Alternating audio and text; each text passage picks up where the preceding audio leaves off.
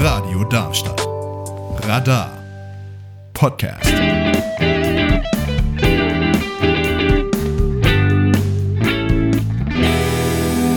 Ihr hört hier ganz schön queer bei Radio Darmstadt und normalerweise in der Queer-Song-Kategorie stellen wir euch Monat für Monat einen neuen Song vor von Künstlern mit queerem Bezug. Und wir dachten uns aber, für diesen Monat probieren wir es mal ein bisschen interaktiver aus, sprechen nicht nur über Songs, über Leute, sondern machen das Ganze einfach mit Leuten. Und da freue ich mich, Louis Danewitz begrüßen zu dürfen. Hi! Ja, moin Leon, grüß dich. Ich freue mich sehr, dass ich hier dabei sein kann. Ja, moin zurück. Ich habe schon ein bisschen dann über dich im Internet äh, recherchiert und deswegen habe ich es mir offen gehalten.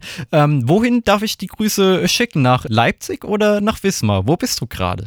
Ja, ich wohne ja jetzt in Leipzig und hier sitze ich gerade quasi in meinem Homestudio neben meinen ganzen Gitarren und Co. Genau, also in Leipzig.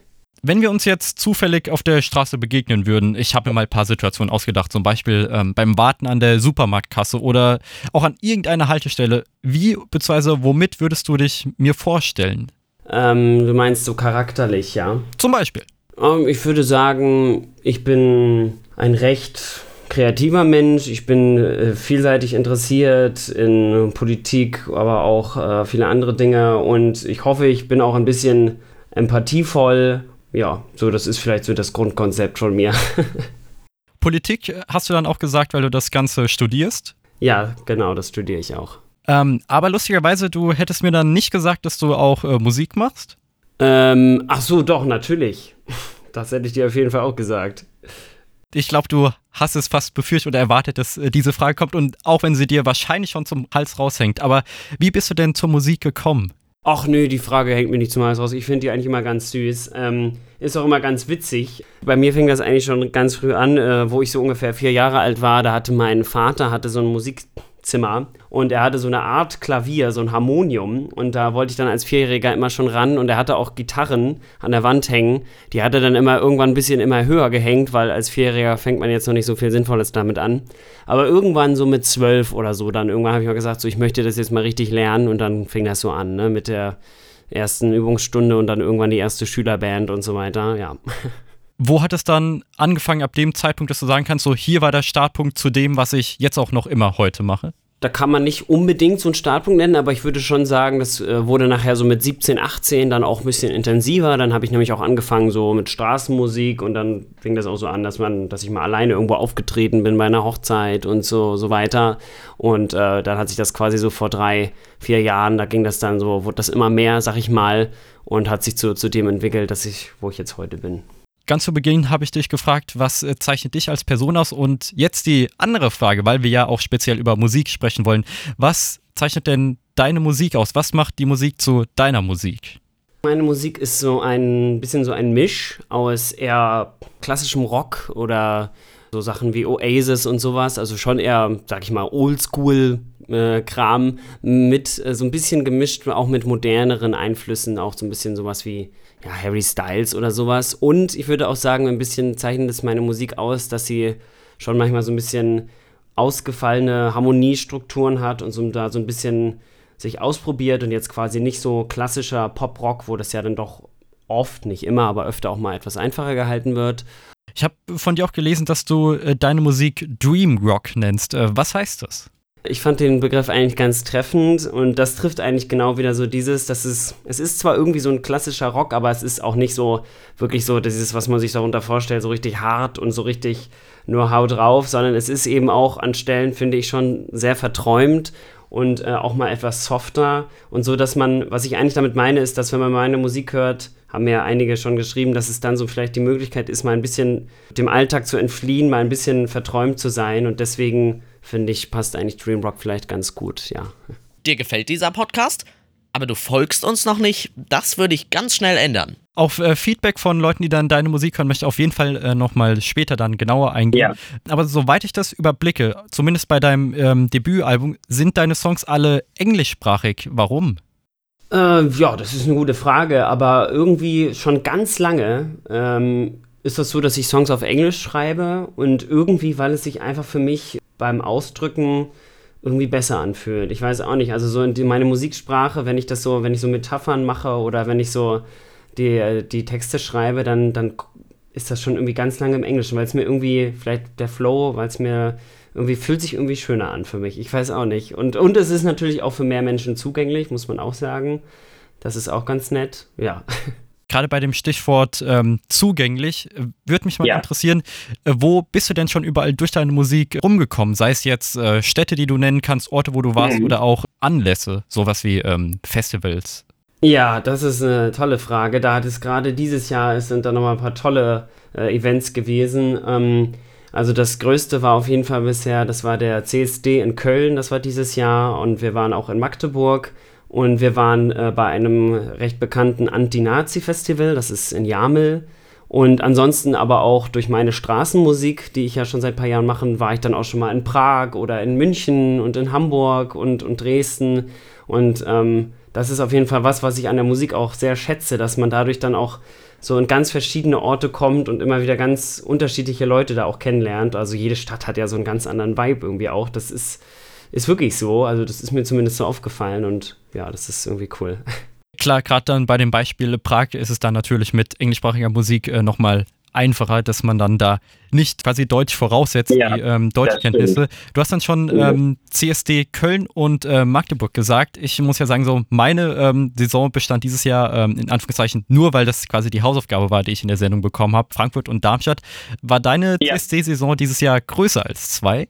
Ähm, ich war noch in äh, Leipzig, war ich quasi als, einfach so als Zuschauer, als äh, Guest quasi und ähm, das war es dann, glaube ich, aber auch. Oder vielleicht war ich noch bei irgendeinem, war ich glaube ich noch, fällt mir jetzt gerade nicht ein, aber ich glaube, das, das war so das, das meiste, ja. Warum gehören Auftritte auf äh, CSDs für dich dazu?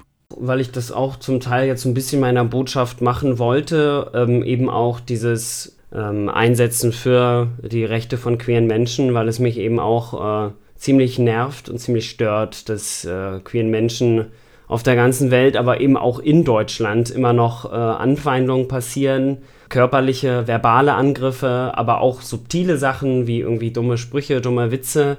Deswegen habe ich jetzt gesagt, nee, das äh, geht mir auf den Sack. Da möchte ich auf jeden Fall auch gerne äh, ein Zeichen gegen setzen und deswegen habe ich das jetzt quasi seit diesem Jahr auch so ein bisschen mit, mitverfolgt. Mittlerweile, ich habe das durch eine Instagram-Story von dir erfahren, kannst du da auch aus Erfahrung sprechen? Ich meine, es war der CSD Köln. Äh, Was ist da genau passiert? Kannst du mir das äh, genauer schildern? Ja, das äh, kann ich gerne machen. Also beim CSD in Köln war es so, dass es natürlich auf dem, äh, sag ich mal, auf dem Festivalgelände selbst war es natürlich, war natürlich eine tolle Stimmung und das, das hat uns auch sehr gefallen. Aber was mir, uns, was uns passiert ist, wir waren dann einmal abseits von diesem Gelände, das muss irgend so eine Seitengasse gewesen sein und da wurde halt ein Bandkollege von mir körperlich angegriffen, aber eben aus homophobem Motiv. Es gab nämlich vorher noch einen Schwuchtel in unsere Richtung und ähm, nachdem wir uns dann einmal versehentlich noch äh, einmal zu viel umgedreht haben nach diesen Menschen, die uns da angemacht haben, wurde das dann direkt schon als Anlass quasi genommen, diesen äh, Kollegen von mir ähm, zu schlagen mehrfach. Da waren wir natürlich schockiert und ich muss auch bis heute sagen, ich, wie, wie stark ich das von ihm fand, dass er dann eine Stunde später äh, gespielt hat. Aber das hat traurigerweise natürlich umso mehr gezeigt, äh, wie wichtig das ist, dass so ein CSD nicht nur dazu da ist, dass man sich zu Recht auch mal feiert einen Tag, sondern eben auf sowas hinzuweisen, dass an so, selbst an so einem Tag in Deutschland überall mehrfach passiert es immer noch. Ja, das kann nicht sein. Wir haben ja gar nichts, wir haben nichts getan, wir sind da einfach lang gegangen und das nehmen die dann als Anlass. Ja. Was dann da passiert ist, das äh, macht ja dann auch was ähm, mit einem. Ist das dann eher, dass man nochmal überlegt, soll man das nochmal machen oder ist es gerade dann der Anlass für dich, dass äh, du sagst, so wir müssen nochmal mehr präsenter sein? Was wir überlegt haben, ist, wenn wir da nochmal hinfahren, dass wir Sicherheitspersonal ähm, mitnehmen. So, das klingt jetzt natürlich ein bisschen äh, affig vielleicht, weil wer sind wir schon? Aber das haben wir äh, dann schon überlegt. Aber äh, auf gar keinen Fall wird das dazu führen, dass wir jetzt uns hier klein stellen, weil da muss ich auch sagen, dass ich möchte nicht äh, das so hinnehmen, dass das dann hier unser Land ist, äh, wo irgendwelche Leute irgendwie das so machen können und dann normalisiert sich das so auf keinen Fall. Also das wird eher noch dazu führen, würde ich sagen, dass wir darauf aufmerksam machen und dass wir noch mehr dafür kämpfen, dass man einfach friedlich äh, so wie man halt aussehen möchte und wie man halt leben möchte, rumlaufen kann. Und ja, würde ich schon auf jeden Fall sagen, dass es dann eher in die Richtung geht. Das ist nicht die erste Folge von unserem Podcast. Wenn du die weiteren Folgen, die schon draußen sind, hören möchtest, dann klick dich rein. Auf ganzschönqueer.de findest du alle Folgen. Ganzschönqueer.de. Bislang haben wir dann darüber gesprochen, wo du dann schon alles durch die Musik sein konntest. Jetzt die umgekehrte Perspektive. Blicken wir in die Zukunft. Wo möchtest du denn überall mal aufgetreten sein? Ähm, ja, da sage ich natürlich immer so, äh, Madison Square Garden wäre natürlich schön. Nein, Spaß. Aber ich muss eigentlich sagen, so, ähm, dass äh, mein, mein größtes Ziel wäre eigentlich, wenn es irgendwann soweit ist, dass wir mit der, mit der Band, also ich habe ja für meine großen Konzerte quasi so eine Liveband, die dann meine Songs auch supporten. Das, das größte Ziel wäre eigentlich so, dass man irgendwann wirklich das ganze Jahr über quasi auch in ganz Deutschland oder vielleicht sogar darüber hinaus rumtouren kann und dass das dann auch vielleicht sogar das Lebensfüllende ist quasi, wenn ich das so nennen kann. Ähm, und dass man wirklich überall verteilt Menschen berühren kann und begeistern kann und das wirklich konstant quasi auf gutem Level so halten kann, das wäre eigentlich, das wäre eigentlich schon äh, sehr schön.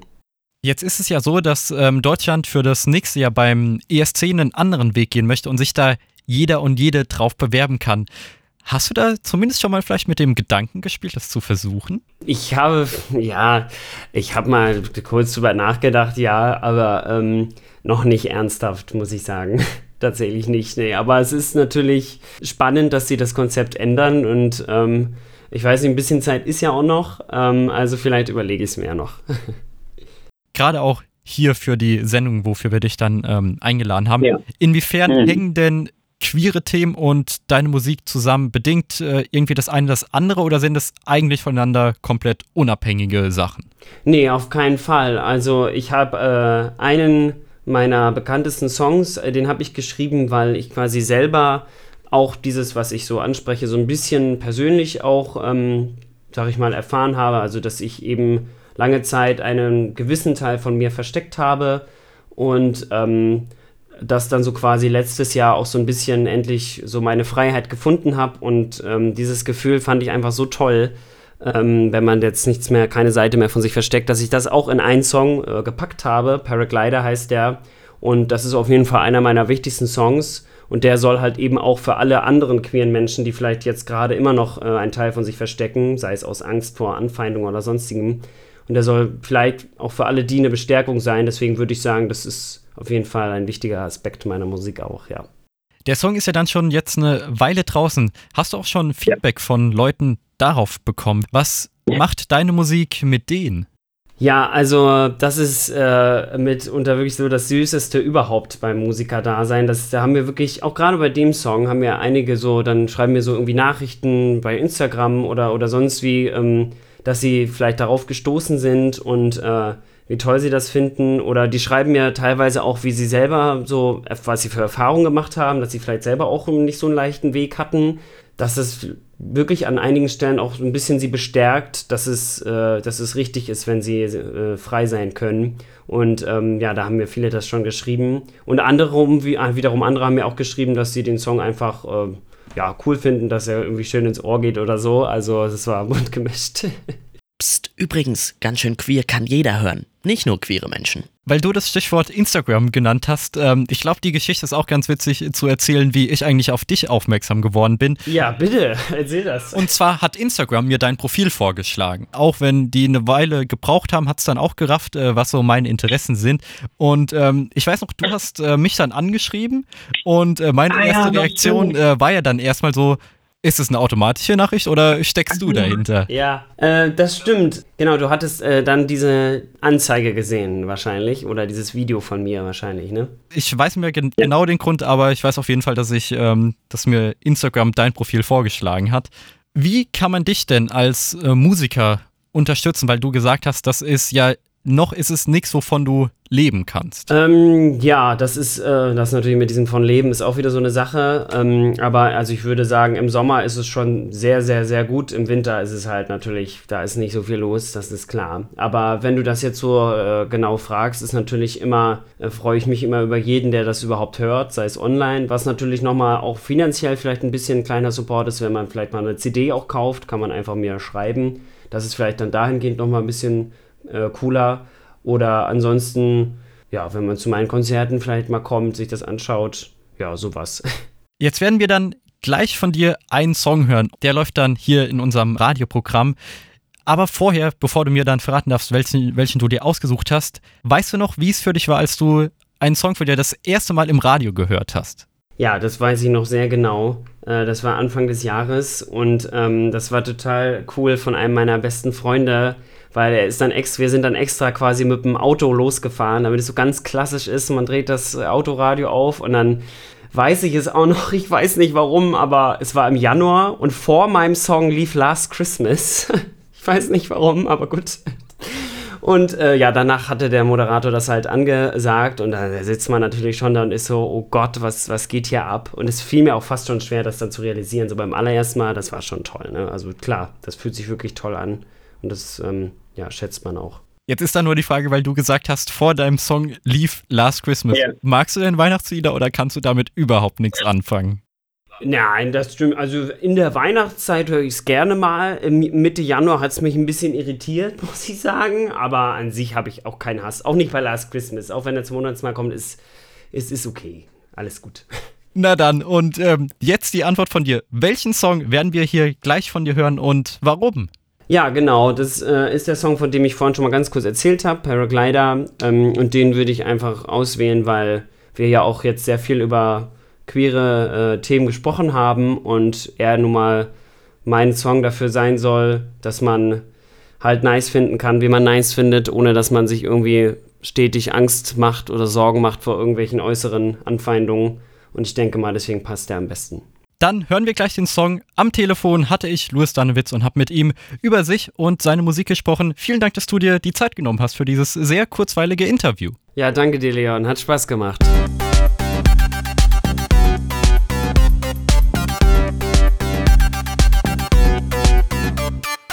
Übrigens, ganz schön queer gibt's nicht nur hier im Podcast, sondern auch live im Programm bei Radio Darmstadt. Die neuesten Folgen hörst du dort immer zuerst.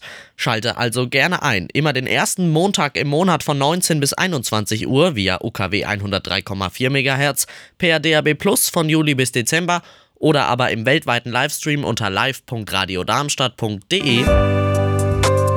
Radio Darmstadt. Radar. Podcast.